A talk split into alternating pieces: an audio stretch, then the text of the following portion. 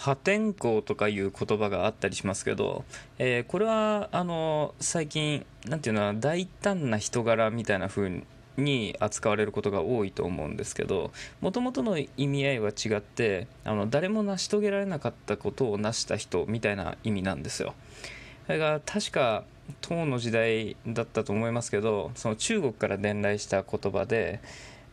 もともとこの破天荒の天候っていうのは天が荒れると書いて天候って読むわけですけどこれは雑草のはびこった未開の地荒れ果てた荒野みたいなところを指してた言葉なんですね。そこを、えー、耕して人が住める環境にしたっていう人が現れてそれのことを天候を破ったと表現したわけです。そこからついたそこから派生した言葉がこの今使われてる破天荒っていう言葉なだそうです。はい。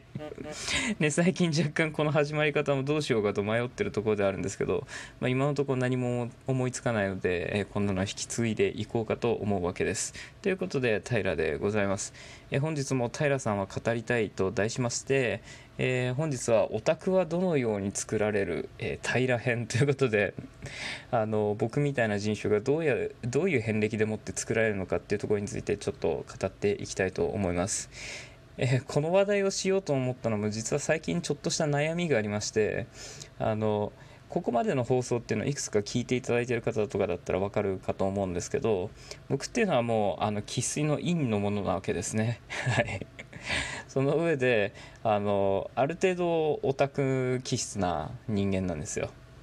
て言った時に自分のアイデンティティとしてあのそうだな世に言う中二病をめいたところを自分の中では非常に大事に持ってたわけなんですけどそれが最近非常に現実的な思考になれすぎて治りかけてきちゃったもんですから僕はこれをあのなていうんだ自分のクリエイティブ精神というかそういうところに紐づけて非常に大事なものだと思ってるわけなんですね。だからそれを自分が失わないために一旦言語化しておこうということでそれをラジオに載せましてまああの皆さんに被害者になってもらおうっていうようなことで今回の、えー、収録をしているわけです。えー、じゃあ僕のオタク遍歴というかどこからオタクになったのかみたいなことをちょっと話そうかと思うとこれのスタートラインっていうのはあの引きこもり時代に「名探偵コナン」を見ていたところからっていうのがまあ正しい答えではあるかと思うんですけどこういうあのいろいろ調べ物をしたりっていうところにはまったなっていうのは明らかな答えがあってこれは「エヴァンゲリオン」だったりしますね。まあ僕が作るサムネイルとか見るとまあ今はあえてねそういうのを意識して作ったりしまあああいうデザインを作るのが好きっていうのもありますけどそんなんでエヴァンゲリオンを模したようなデザインでサムネイルを作ってたりするんですけど結構僕のルーツっていうのはエヴァンゲリオンにあったりします。っていうのも「エヴァンゲリオン」っていう作品が公開された時に僕は非常にあの子供子供だったのでその作品がどういうものかっていうのを理解するにはまあ及ばなかったわけですけどなんとなくあのワード的なかっこよさみたいなところにはすごい惹かれてたんですね。あの時々赤木律子博士が言う言葉とかその概念みたいなところに惹かれるっていうのはあったわけです。で、まあ、どういう順番でハマってったのかみたいなのは、まあ、今となっては明確には思い出せないですけど、えー、パッと思い出せるワードで言うと例えば「セントラルドグマ」とかえー、ヘイフリック限界とか、あとは、あとは何があったかな、ディラックの海とか、ロンギヌスの槍とか、あとアダムとかリリスとか、まあいろいろあったわけですよね。まあ、使徒っていうのはその名前が独特すぎて何何の話やねんと思ってたと思うんですけど、その辺も後から調べて非常に好きになった要因にはなったわけですね。で、えっと、当時のあの僕はもう意味なんて分かんないわけですよ。もう漠然とセントラルドグマってかっこいいみたいな。で原作で言うとセントラルドグマっていうのはあのネルフ本部の中枢のところを降りていった先リリスが保管されていたりとかあとは綾波レイのクローン体の培養液があったりとかっていうようなところをセントラルドグマって言ったわけですけどまあセントラルドグマっていうのはなんちゅうかっこいい響きだと思ったわけですよ。もうなんかいいですよね。もう中二病って感じで非常にいいなと思うわけですけど。こうっていうのをまあ当時もちろん調べてみても何言ってるのか全然分かんないわけですけどなんとなく分かった気になって、えー、そういうところの知識を収集収集するっていうのがあの非常に自分の中でブームになったわけです。例えばセントラルドグマっていうのはあの何かっていうとこれ生物学の用語なんですよね。っていうのはあの DNA ってあるじゃないですか。あの DNA ってその転転写してなんかタンパク質にして自分を複製してとかやってくわけですけどこれのあの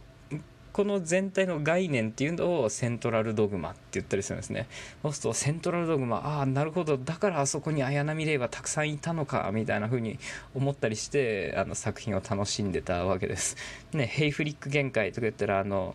あれですよね。あのテロメアっていうのがよくあのガンダムとか好きな人とかねよくわかるかと思いますけどその体細胞分裂っていうのは実は分裂可能回数っていうのが決まっててそれは何でかっていうとその分裂をする元になってるテロメアっていうのが分裂するごとに削れてっちゃってちっちゃくなっちゃってで最終的にはそれが機能しなくなるから、えー、要は限界があるよねみたいな話だったりするわけですよ。あ一応言っとくとあの僕はあの学問的に収めたわけじゃなくてあの興味で調べた中であのこういうことなんだろうなっていうふうに思ってるだけなんでこれ教育的な意味があるとは思わないでください。一応ねそういうふうに思う人はそういないだろうけど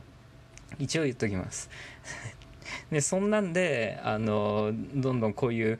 なんか特徴的な言葉みたいなのにはまっていくようになっちゃったんですね。そっからもう「エヴァンゲリオン」も好きだったしあのエヴァンゲリオンの中で言えばあとはロンギヌスの槍とかね。あの視界文書とかいうのが出てくるわけですけど、まあ、ロンギヌスの槍っていうんであればあの原作で言えばあの下セントラルドグマ下っていったリースの胸に刺さっていたあの槍なわけですけどあれは何なのかっていうとあの貼り付けになったキリストがの生死を確かめるために脇を刺したそれを確認したっていういわゆる聖なる槍と書いて清掃と呼ばれたりしますけどその槍がロンギヌスの槍だったりするわけです。そうするとなんとなくキリスト教をテーマにしてるのかなと思ったらそういう視界文書っていうワードとかにもつながってくるわけですね。まあ視界文書っていうとえー、なんだっけイザヤ書とかああいうのとかあの基本的に今言われてる中でのあの義書まあ、絵の句書とかああいうやつですよねにあのつながっていくもんだったりはしますけどその中でまあいろいろそんなあの宗教的なものもあるんだななんて思うといちいち世界観が広がっていくことに感動してっちゃうんですよね。そこからはもう青天井というかあのそうその後例えばちょっと小説を読んでみたりとかするとどうしてもワードが気になってきちゃうんですよね。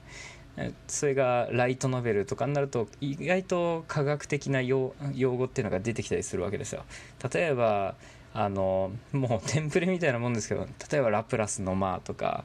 えー、そうだな事象の境界面とかあの、まあ、シュバルツシルト半径とかいうのもたまには出てきたような気がしますね。とかそういう言葉がどうしても気になっちゃってそしたらそれを調べてみてシュバルツシルト半径。あシュバルツシルトさんが発見した半径のことなんだ。とか。であのブラックホールの話なんですけどブラックホールにはあの特異点っていうのが、まあ、これちょっと最近の研究で新たな仮説が出てきつつあるんで、まあ、確定したような話ではないんですけどまあブラックホールは点だと。その中で、えー、例えば重力っていうものが強いっていうのは皆さん知ってるかと思いますけどこれをどういうことなのかとちょっと説明すると僕らは地球にいるじゃないですか。これはジャンプしても地球からは出れないですよね。これっていうのはあのなぜかっていうと速度が足りないわけですよ。これ地球から、えー、脱出するには第二宇宙速度っていう速度が必要になってくるんですね。これ確か秒速11キロぐらいだったかな。えそうするとあの地球の重力重力に対抗して空に飛んでいくことができるわけです。とそれが、えー、宇宙の定義ってあのカーマンラインっていうのがあって、えー、基本的には、えー、世界的に 100km 上空からが宇宙空間というふうに言われるわけですね。区分としては熱圏になりますけどあとはちょっとあれか、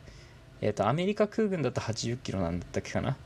まあそんな具合で宇宙の定義っていうのはあるあるわけですけどそこから、え、軌道上に乗れるぐらいまで行くためには秒速11キロっていうスピードが必要になるわけです。えそれと同様にどんな物質でも飛び立つために必要な速度っていうのはその天体が持ってる重力によって変わるわけですよね。それっていうのは当然ブラックホールにもあるわけです。でブラックホールからも何か飛び立とうと思った時にこの宇宙で最速なのは光なわけですよね。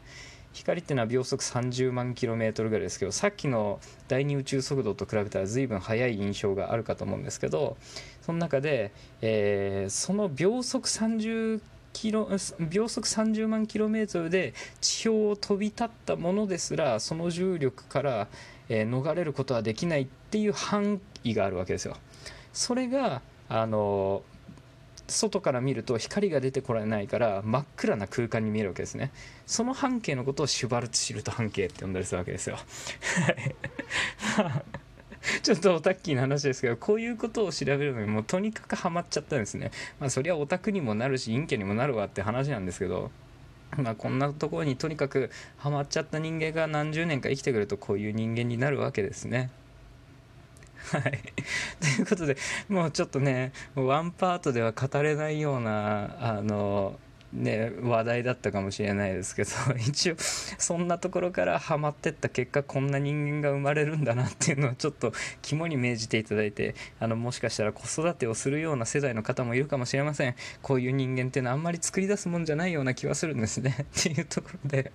あの、ね、せっかくだったらそういうあのオタク的なところや学問を極めた方がいいんじゃないだろうかっていうところで、えー、僕の反省っていうのをあの皆さんの今後に生かしていただくっていうのはいかがなもんだろうかと思ってって今回の話を無理やり落ち着けようと思います。ちょっとねあの話したいとこの5%ぐらいしか終わらなかったのであのまたこういう話はしようかと思いますけど今回の話はここまでにしようと思います、えー、以上平でした。バイバイ。